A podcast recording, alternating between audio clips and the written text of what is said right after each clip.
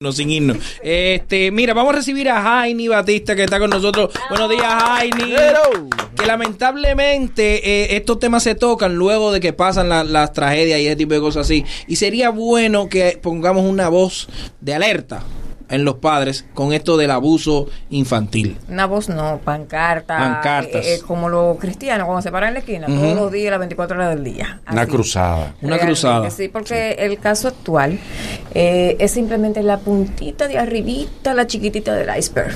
El Sí. ca- Aquí en República Dominicana ese tema es grave realmente. ¿Cómo puede darse la familia eh, cuenta con tiempo, de manera preventiva, que su hijo quizá no está teniendo una relación sana, adecuada para su edad?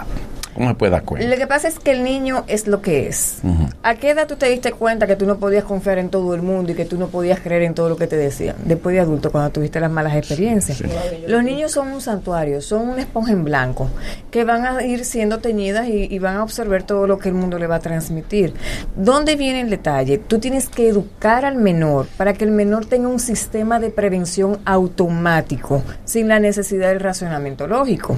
Cuando tú das la educación sexual, que es algo que aquí en República Dominicana definitivamente tenemos un problema grave, no lo queremos aceptar. El currículum escolar tiene que agregarse la educación sexual en cada etapa de la, del niño y adolescente, porque tú no tienes una manera de identificar de manera inmediata quién es un depredador sexual, porque ellos se visten bien, se camuflajean bien. Entonces, el pederasta, disfrazan. Sí, el pederasta, literal. De verdad, se disfrazan. Crea- crean confianza en el, en Sí. el- en menor. Si tú te fijas, eh, las estadísticas hablan de que más del 80% de los abusos sexuales en menores son de personas cercanas. No es Como dijo Ariel, un no entrenador, Sí. una entrenadora, Profesor un de profesor de deporte. de hecho, eligen su entorno, ¿verdad? Porque el que es por decisión, el que ya sabe que reconoce que tiene esa, esa debilidad carnal. Y lo reconocen. Des- sí, porque el que se dedica a buscar una área donde tenga acceso más, eh, más eficiente con los niños es porque ya él tiene su plan y lo elige, crea su perfil, lo selecciona. Y de hecho hay personas que duran hasta años detrás de un menor. Y se dedican a, a incluirse en la familia, a socializar con los padres, a comprar todo el entorno. ¿Y qué hace el menor? Es una persona de confianza. No es un extraño. No me va a hacer no va a salir corriendo, no le va a hacer daño porque es una persona querida. Sí, porque es más fácil, eh, quizá, y usted me corrige, licenciada, es más fácil al menor educarlo para que no se acerque ni permita regalos de extraños, pero regularmente no. No lo preparamos, no. Es para el lo preparamos. No lo para alguien cercano. Exactamente. Es porque cierto. Esa Wow, es la Manolo, herramienta. excelente. Ey, Esa es la lumbrera, herramienta que Dios. usa Mm. el, el pederasta o el pedófilo. ¿Me entiendes? Cabe aclarar la diferencia. Por favor. El pedófilo es el individuo que consume la pornografía, el que se excita con menor y tiene fantasías sexuales con un menor.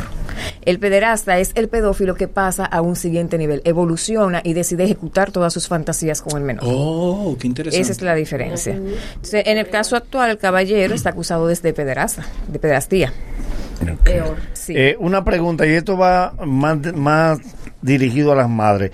Nosotros tenemos en- una realidad en República Dominicana que es la madre que tiene un hijo, no vive con el padre del hijo y tiene una nueva relación.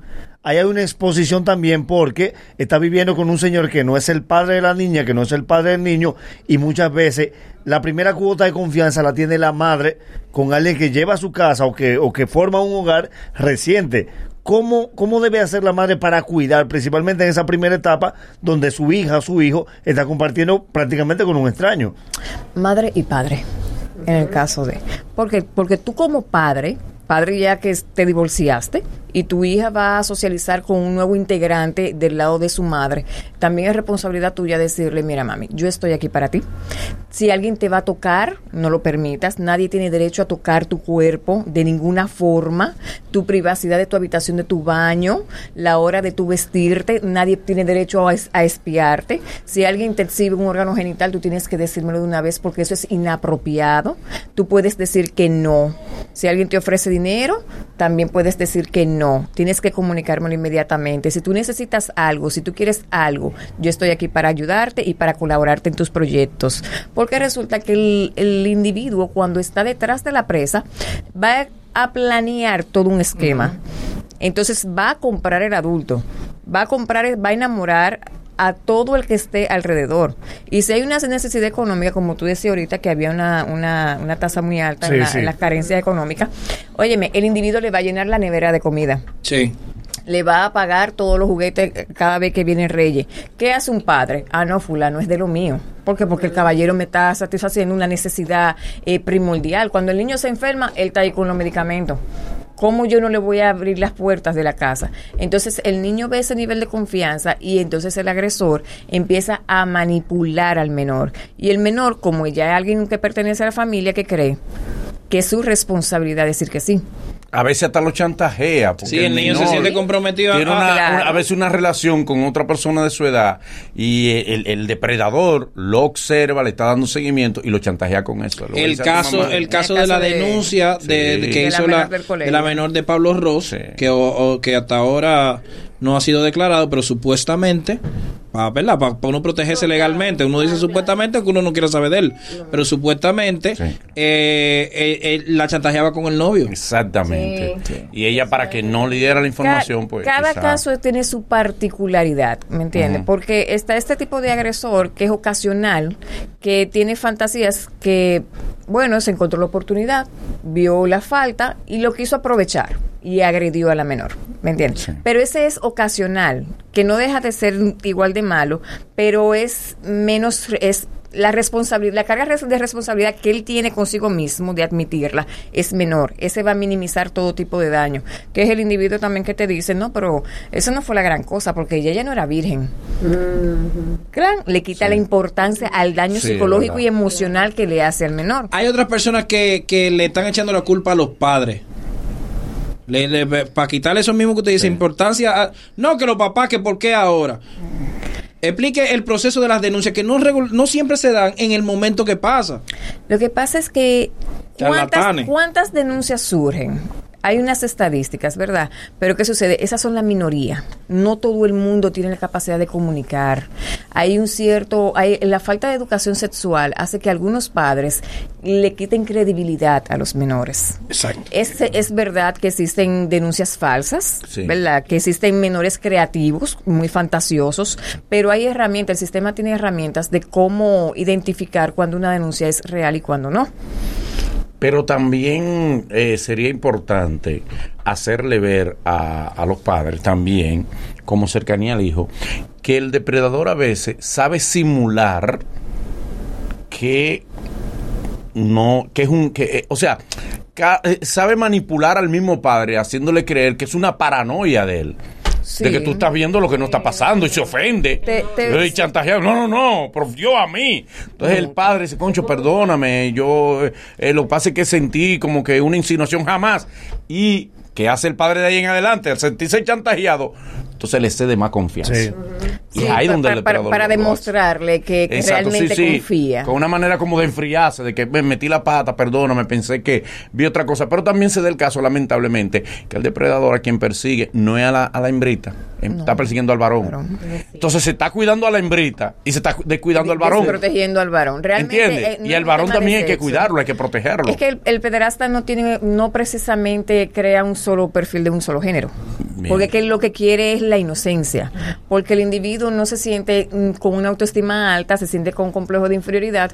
¿Y qué, qué mejor persona te puede generar una, un estímulo de, de grandeza que un niño? Y- Porque y- un niño siempre te va a ver como, como y legalmente, como cuántos años le toca un desgraciado así? Mira, va- eso va a depender del tema del delito y lo que se le compruebe. vamos a ese punto, a esa, a esa parte legal. Déjame comunicarme con Dilia Leticia Jorge Mera. Perfecto. que es una abogada, hello, especializada en esto, en esto de menores, para que ella no- nos responda esa pregunta, que esa misma pregunta la tenía yo. Perfecto.